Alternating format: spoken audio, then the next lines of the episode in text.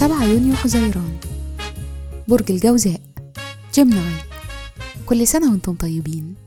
صفات العمل البرج المفسر الكاتب الخطيب المعلم والراوي. الكوكب الحاكم عطارد.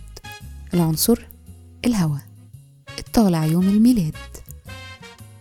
رحلة الحياة بعد ما بتتموا ال 14 سنة بتركزوا أكتر على مشاعركم الشخصية والناس اللي بتأثر فيكم وغالبا بيكونوا الأهل. وبتقدروا تدركوا احتياجكم للأمان.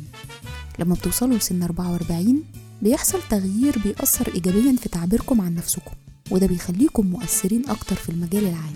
الشخصية ممثلات وممثلين بالفطرة وعندكم ثقة في نفسكم وبشكل عام أذكياء وعندكم سادسة قوية مهرة العمل طموحين شخصيات لطيفة مستقلة وبتحب تشتغل لوحدها.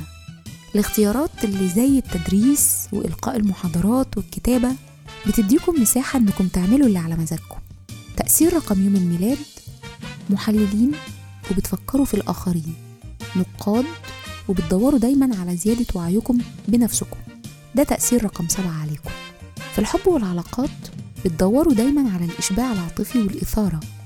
طبيعتكم شغوفة ورغباتكم قوية وبتقدروا بسهولة تجذبوا الأصدقاء والمعجبين.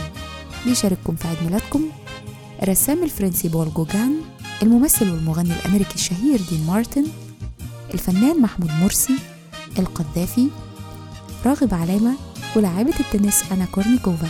وكل سنة وأنتم طيبين.